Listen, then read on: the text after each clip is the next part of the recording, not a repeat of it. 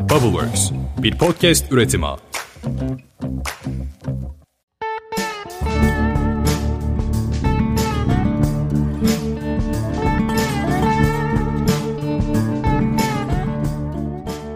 Herkese merhaba. Ben Emre Çetin Aslan. Ben de Gözde Çetintaş. Bir Çift Üzüm'ün yılbaşı özel bölümüne hepiniz hoş geldiniz.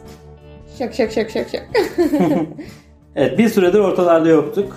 Bu sürede aslında birçok şey yaptık. Şarap içtik, gezdik. Evet. Biraz. Ve artık iki kişi değiliz. Evet artık iki kişi değiliz. Çünkü aramıza bir de köpeğimiz katıldı. Bir de köpeğimiz katıldı. Obi artık bizlerle. Obi ailemizin yeni üyesi. Ve onun da en sevdiği şarap tabii ki kırmızı. İçmese de. Babasına çekmiş. Kesinlikle katılmıyorum buna. Çünkü hatırlarsan bu yıl şarap yapacağımız zaman üzümleri gördüğünde kaçıyordu. Evet. Ve üzüm, Şimdi üzüm başka şarap başka biliyorsun. üzüm kırmızıydı diyeceğim ama olmayacak. Alakasız. Evet. Yılbaşı yaklaşırken sizlerle bir araya gelmek ve güzel bölüm çekmek istedik. Düşündük ki bu yıl çok da iyi giden şeyler olmadı. Böyle bir taraftan pandemi devam ediyor falan filan ama güzel şeyler de var. Şarap Mesela biz. virüse iyi gelir diyorlar. Doğru mu? Ya, antioksidan. Evet. Kırmızı şarap özellikle antioksidan içeriyor. Tabii bunları daha detayına da ineceğiz. Ama dediğimiz gibi güzel bir moral olsun. Hepimize aslında yılbaşı gecesi güzel bir akşam olsun diye programı hazırlamak istedik. Şimdi büyük soruya direkt girelim mi? Hangisine? Yılbaşı gecesi hangi şarabı içeceğiz? Ben şey diyeceksin diye düşündüm. Yılbaşı gecesi hangi oyunla hangi şarap içilir? Böyle alakasız sorulardan. Evet, tombala derken hangi şarabı içmemiz lazım?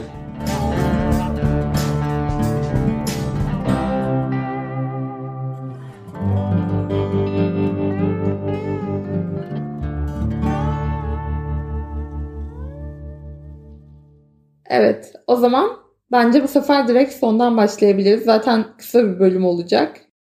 Özel bölüm olduğu için. Ben bir 45 dakika konuşuruz diyordum. tamam şarapları ben yoruma bırakıyorum arkadaşlar. Geldiğiniz için teşekkür ederiz. Deyip kapatıyoruz o zaman. Evet. Peki hindi ile hangi şarap içilir? Bundan da bahsedelim. Yılbaşı sofralarına en çok hangi şarap yakışır? Evet şimdi bugün biraz konsept konsept konuşacağız. Çünkü daha önceki bölümlerde de bahsettiğimiz gibi aslında şarap bir konsepte uyacak şekilde seçilir. Mesela biz ciddi ortamlarda bulaş çok fazla içmeyiz. Bulaş bizim için biraz daha sohbet şarabıdır. Ciddi ortamlarda özellikle iş seyahatlerinde beyaz şarabı daha çok tercih ederiz. Ama daha romantik bir akşamda daha böyle işte yıl dönümümüz olsun, diğer yıl dönümlerimiz olsun ya da doğum günün olsun. Bu tarz akşamlarda hep kırmızıyı tercih ederiz. Çünkü anı daha da güzelleştirir. Benim doğum günüm mü? Evet. Kırmızı şarabı ben bu kadar sevmezken teşekkür ederim. Romantik bir Bana akşama ve doğum günüme kırmızı şarap yerleştirdiğin için. Genellikle kırmızı şarap içeriz ama. İçmeliyiz yani. Yılbaşına güzel girmek isterseniz kırmızı şarap için. Gözlerin güzel girmesini istemezseniz kırmızı şarap için diye devam ediyor. Evet, sürekli kırmızı şarap. Bu arada yılbaşı günü içmemizde az önce bahsettin ya virüsten korunma falan. Buna yönelik bir çalışma yok şu anda. Doğru düzgün. Ama Yani- ben yapıyorum. Diyeceksin gibi. Tabii dene- deneme gruplarımız var arkadaşlarımız arasında. Şimdi bundan daha önce bahsettik mi hatırlamıyorum ama kırmızı şarabın içinde gerçekten de antioksidanlar var. En baştan alacak olursak vücudumuzda belli başlı serbest radikaller var. Bu serbest radikaller elektron açısından aç moleküller aslında. O yüzden de dokumuzla tutunup onların elektronlarını almaya çalışıyorlar en basit tabiriyle. Şaraptaki antioksidanlar da elektron açısından zengin maddeler. Bunlar da ne yapıyorlar? Serbest moleküllere tutunuyorlar, elektronlarını paylaşıyorlar ve onları aslında vücuttan uzaklaştırıyorlar. Bu sayede şarap aslında vücudu serbest radikallerden temizliyor. Peki bunu hangi şarap yapıyor? Tabii ki de Emre'nin favorisi, Obi'nin favorisi kırmızı şarap yapıyor en çok. Antioksidanlar en çok kırmızı şarapta bulunur. Bu yüzden aslında uzmanlar günde bir kadeh şarap için derler ya. Aslında günde bir kadeh kırmızı şarap içilmesi gerekir diye önerirler. Tabi günde bir kere içilmemesi lazım. Çünkü günde bir kere içerseniz günün sonunda alkolik olma olasılığınız çok yüksek. o yüzden bir Evet. gün durup bir gün içerek veya iki gün durup bir gün içerek tüketebilirsiniz. Bu gerçekten de sağlığa yararlı. Ben şeyden bahsetmiş miydim? Amerika'da bunun üzerine bir araştırma yapılıyor. Yaklaşık 3000 kişinin şarap içme alışkanlıklarına bakıyorlar ve analiz ediyorlar. Şimdi bu 3000 kişide yapılan araştırmaya göre haftada 2 kadeh şarap içenler, kırmızı şarap içenler hiç içmeyenlere göre kalp rahatsızlığı açısından çok daha az risk taşıyor. Ama bir tık daha ileri gidenler yani 3-4 kadeh içenler haftada hiç içmeyenlere göre çok daha fazla kalp rahatsızlığı riskleri taşıyor. O yüzden burada da kamu spotumuzu vermiş olduk. Lütfen ölçülü içiniz. Evet bundan bahsetmiştin diye hatırlıyorum öncelikle. Peki hatırlatma yılbaşı öncesi. Peki yılbaşında neler içilir? Yılbaşında konsepte göre neler içilir desek aslında daha doğru olur. Çünkü yılbaşı için böyle çevremizde de duyuyoruz birçok farklı. Umarım kapanma gibi bir şey söz konusu olmazsa birçok farklı planlar yapılmış durumda. Ailenizle kutlayacağınız bir yılbaşında farklı bir şarap tüketirken arkadaşlarla birlikte böyle daha parti ortamlarında bambaşka şaraplar tüketebilirsiniz değil mi? Evet. O zaman hazır girmişken bahsedeyim bunlardan. Mesela arkadaşlarla buluştuk. Arkadaşlar işte mısır almış, cips almış. Biz de şarap getirmişiz. Biz de bir şeyler yapalım. işte böyle ikramlar var falan. Bu tarz bir konsepte aslında blush şarap çok güzel gider. Çünkü hem sohbet keyifli olur. Hem ortamdaki konuşmalar, oyunlar, işte atıştırmalıklar bunların hepsi aslında keyifli aktiviteler. Blush da bu keyfi bir tık daha keyif katarak ortamı zenginleştirir. Evet ben direkt şey düşünüyorum bu arada. Dekoratif olarak böyle neler yapabiliriz yılbaşında? Acaba nasıl bir kadeh hoş durur masada falan gibi düşüncelere dalmış bir şekilde buldum kendimi. Evet blush, blush da favorilerimden bu arada. Böyle çok güzel şekli olan bir şişe var. İsmini söylemeyeceğim. Aslında Bulaşı acaba mükemmel. özel söylesek mi birkaç öneri mi versek? Bilmiyorum. Çok bence. net bir şekilde. Evet. O zaman Sen aklındakini söyle. sen söyle. Benim aklımdaki ne acaba? Şimdi bizim sevdiğimiz birkaç tane blush var tabii. Benim de. Ama Emre baktı ki böyle asıl bu işten anlayan benmişim. Bayağı da güzelmiş sevdiğim şaraplar artık yavaş yavaş bunları sevmeye başladı. Hayır tabii ki. Şimdi bilmiyorum ilk ben söyleyeceğim için benim fikrim de olabilir şu anda. Birincisi Zinfandel. Hemen sen söylemeden söyleyeyim. evet Zinfandel. Zinfandel'in blush'ı gerçekten çok güzel. Özellikle Ama yüksek bütçeli. Yani bunun için Evet. biraz bütçe ayırmanız gerek değil mi? şu an evet 150 lira 100 lira bandında 100 lira. değişiyordu. Evet. 150-170'i buluyor diye hatırlıyorum ben de. Ben son evet fiyatına bakmadım. Artmıştır. Şimdi Zinfandel bu arada ülkemize yetişmiyor bu üzüm. Zinfandel çok güzel ve özel bir üzüm. Şu anda Amerika'da yetişen Zinfandelleri biz piyasada bulabiliyoruz. Amerika'da, Kaliforniya'da yetişen üzümlerden yapılıyor. Gerçekten de güzel yapılıyor. Bu arada Amerika'da bilmiyorum daha önceki bölümlerde bahsettim mi? Amerika şarap sektöründe gerçekten çok büyük adımlar atan bir ülke. Öyle ki şu anda Fransa ile kafa kafaya yarışır duruma gelmiş konumdalar kendileri. Bu tabi neden böyle? Bu biraz hırslan böyle. Yani üzümleri iklim dolayısıyla çok kaliteli değil. Ama gerçekten çok uğraşıyorlar. Hani daha önce de bahsetmiştik ya mesela budama çok önemli, yetiştirme koşulları çok önemli. Bir fidanı dikip de ondan üzüm almak yerine onun işte yoncalarını biraz kırpıp işte 6 tane üzüm goncası veriyorsa 4'e düşürmek, 3'e düşürmek bunların hepsi aslında üzümün kalitesini arttırıyor. O yüzden bu çalışmaları yaparak Amerika bir tık daha öne geçmiş durumda. Çin de yine aynı şekilde arkadan çok hızlı bir şekilde geliyor şarap piyasasında. Tabii bizim ülkelerde bunları görmek çok mümkün değil şu anda. Bizde biraz daha yerli odaklı bir tüketim var. İşte Kavakdere, Pamukkale, Doluca, Kayra gibi. Ama ilerleyen dönemlerde de göreceğimiz kesin bence. Ama bence bizim şaraplarımız da çok başarılı. Gerçekten çok başarılı şaraplar var yerli üretimde diye düşünüyorum. Sen ne düşünüyorsun bu konuda?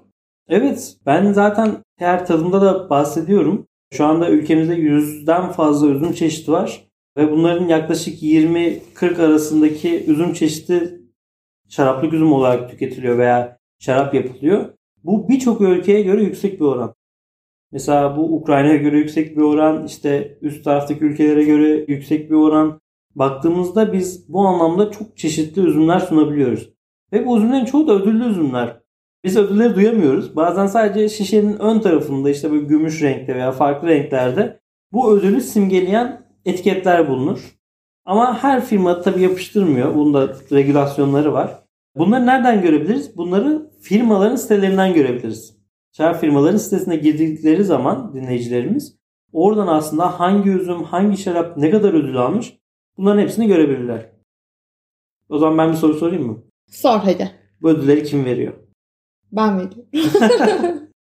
Bu ödülleri bilmiyorum kim veriyor. Kendi kendilerine mi veriyorlar? Yani sanmıyorum. Sanmıyorsan bir şey bilmiyorsun gibi bir izlenim alıyorum. Yok, Emin olamadın çünkü. Şimdi her yıl birçok bölgede şarap festivalleri düzenlenir. Tabii profesyonel yarışmalar da var şarap alanında. Dünyanın en ünlü yarışmaları var. Onlardan da kazandığımız ödüller var. Ama genellikle ödüller işte şarap festivallerinde, ulusal veya global şarap festivallerinde falan değerlendirilen şaraplardan veriliyor. Ve işte dönem dönem rekolte ödülleri oluyor, farklı ödüller oluyor veya sadece o üzüme özel bir turnuva düzenlenebiliyor. Bu tarz turnuvalarda da ödüller çıkıyor. Çok keyifli aslında. Keşke jüri olarak katılabilsek. Teklifleri açığız burada. yurt dışına katılabiliyorsun.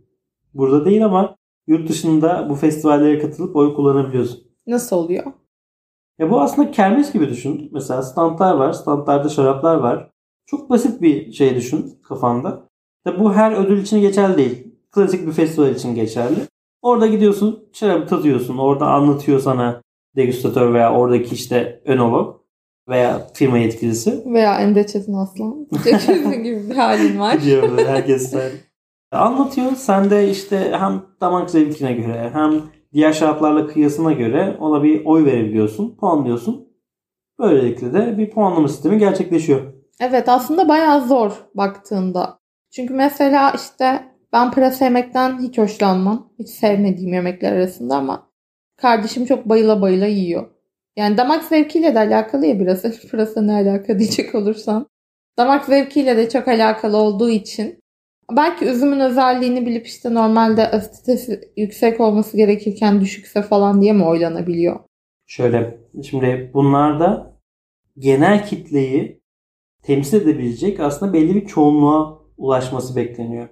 Mesela bunlar tabi oy veren kişilerin genel kitlesi çok fazla belirlenmez ama orada oy kullanan kişi sayısı arttıkça işte 300, 500, 700 aslında o bölgenin demografik yapısını temsilen bir kitle olma olasılığı da artıyor.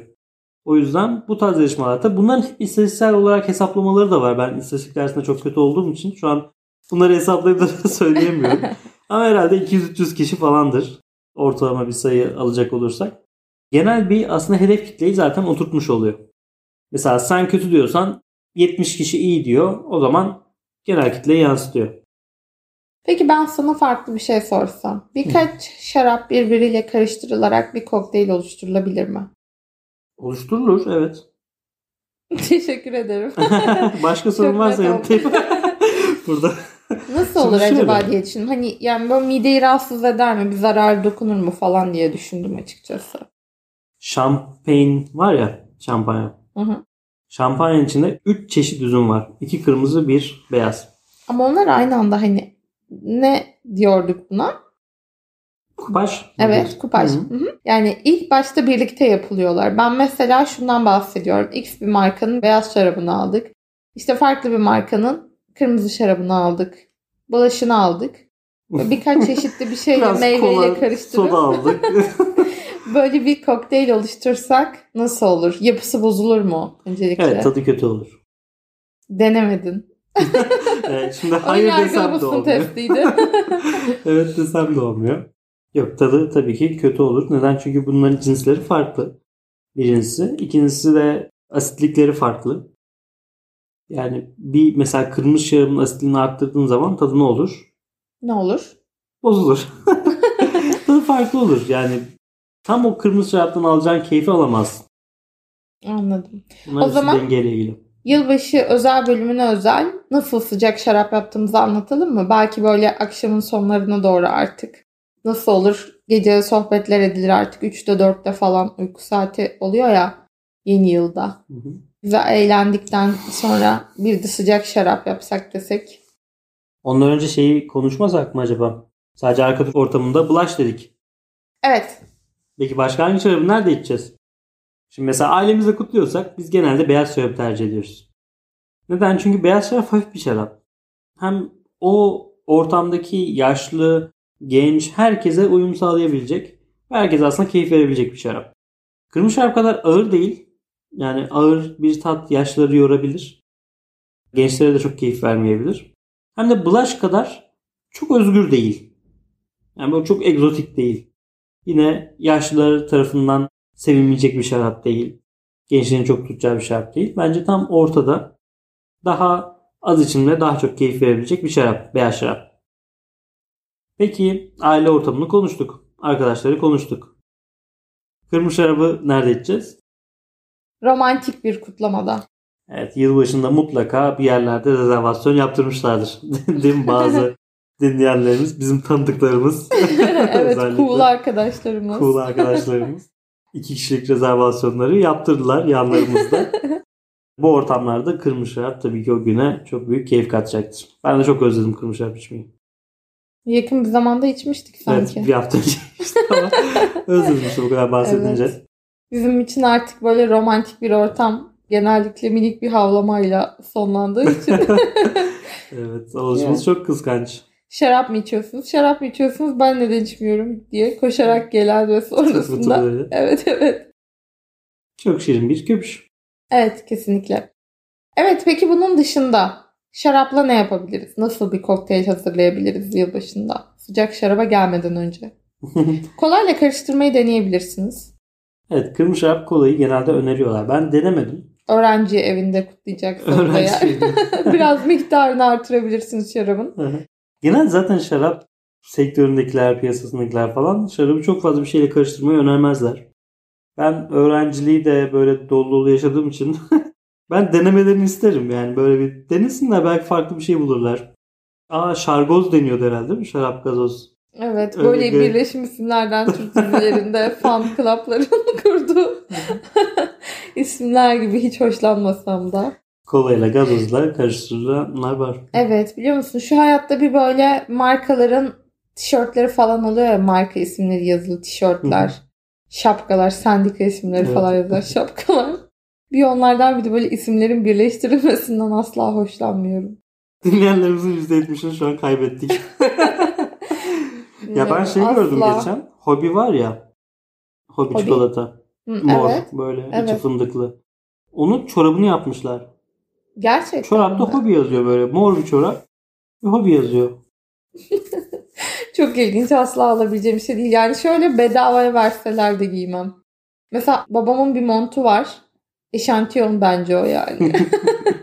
bir markanın montu ve onu her giydiğinde benim asla hoşuma gitmiyor.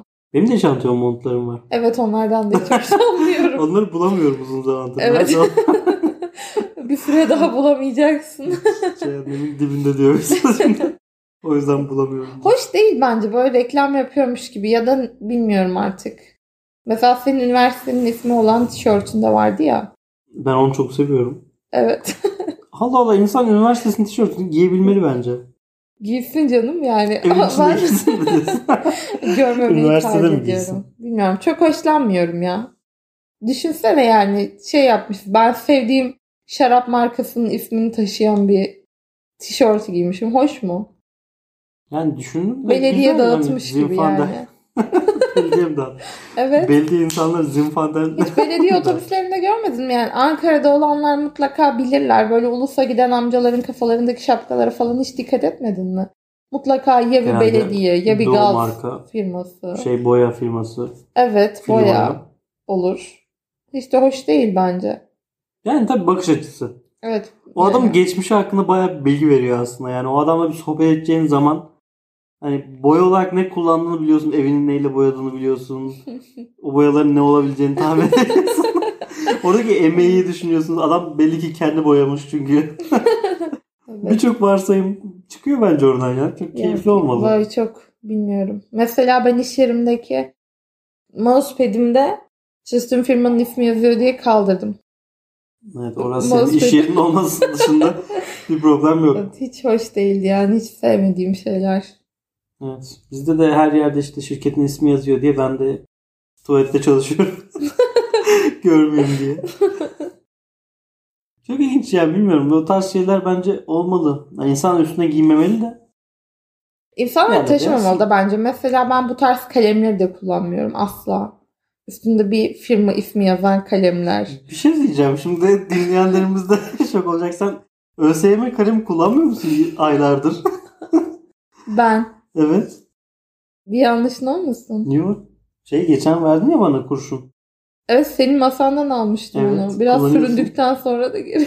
Geldi senin masana. Ben bunu gözlerinde Zorunluluk gördüm. halinde kullanmak durumunda kaldım. Konumuza geri dönecek olursak. Çok dağıttık.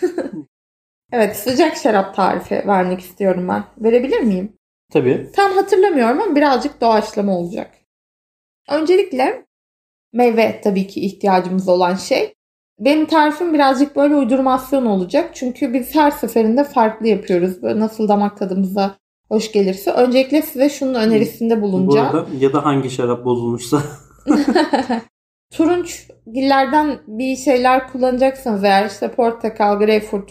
Greyfurt çok gitmez de portakal, limon. Bence kesinlikle acı bir tat sevmiyorsanız kabuklarıyla birlikte kaynatmamanız gerekiyor. Kabuklarıyla birlikte ben bir kez kaynattım.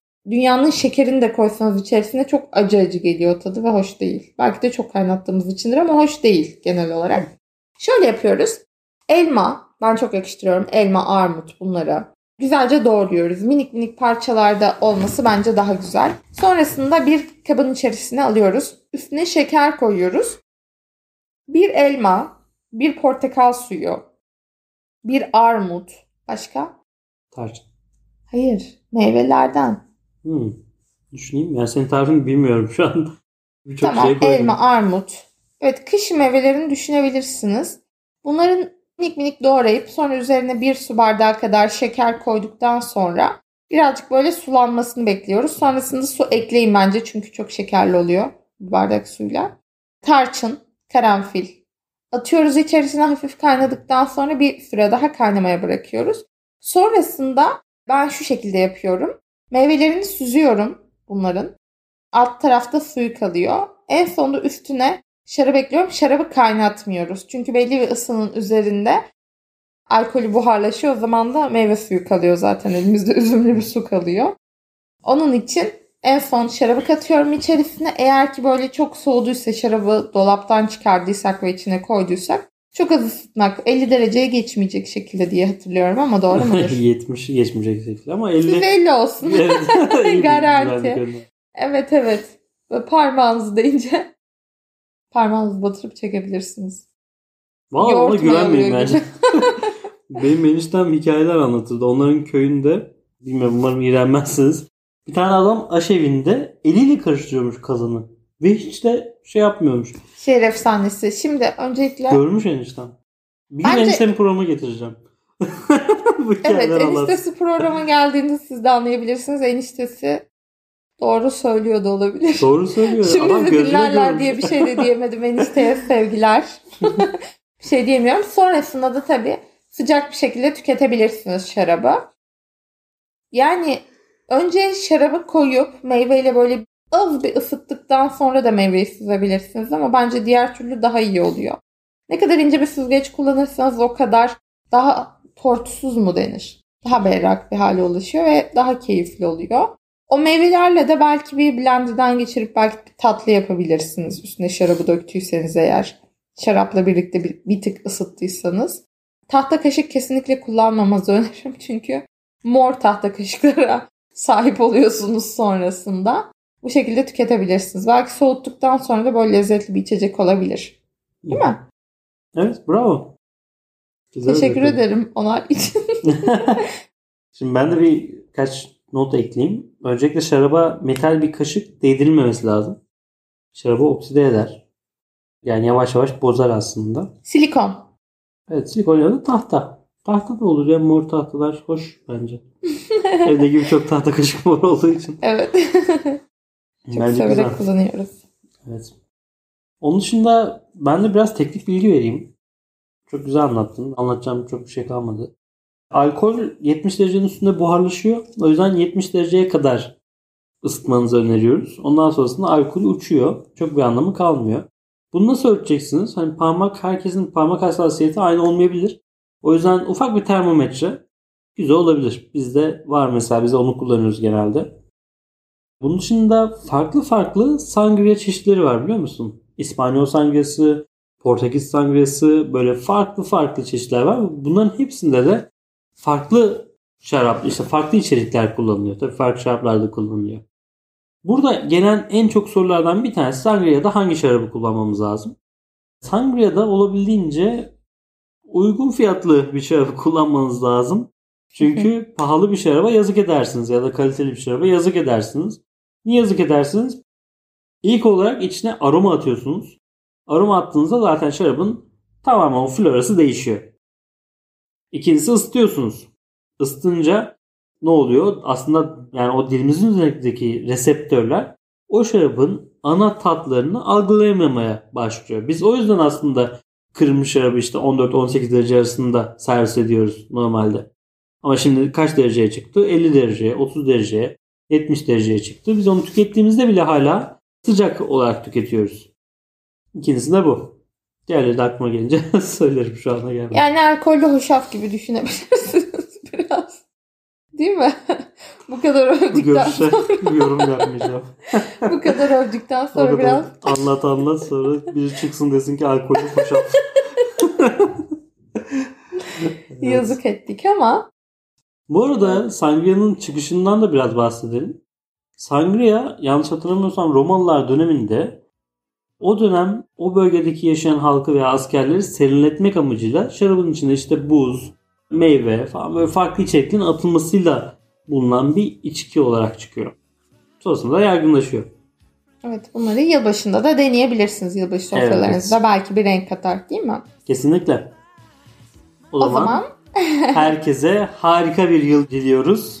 şimdiden mutlu yıllar. Umarım böyle tüm hayallerimizin, hepimizin tüm hayallerinin gerçekleştiği güzel bir yıl olur. Evet. Ama hepsi gerçekleşmese de iyi olur. Gelecek yıllara da birkaç tane kalsın çünkü. Hocam gerçekleşse bile yani bazıları kardayız sonuçta. Yani Evet biz bu yıl Bir sıfırdan büyüktür. biz bu yıl böyle yurt dışında güzel bir bol şarap içeceğimiz belki bir seyahat planımız olur. Hı hı. Değil mi? Hı. Bizim de bu yıldan böyle beklentilerimiz artık Obi ile birlikte, köpüşümüzle birlikte mutlu bir yıl geçirmek. Umarım siz de bütün bir yıl istediğiniz gibi gider her şey. evet. Bir daha görüşünceye kadar hoşçakalın. Hoşçakalın. Last Christmas,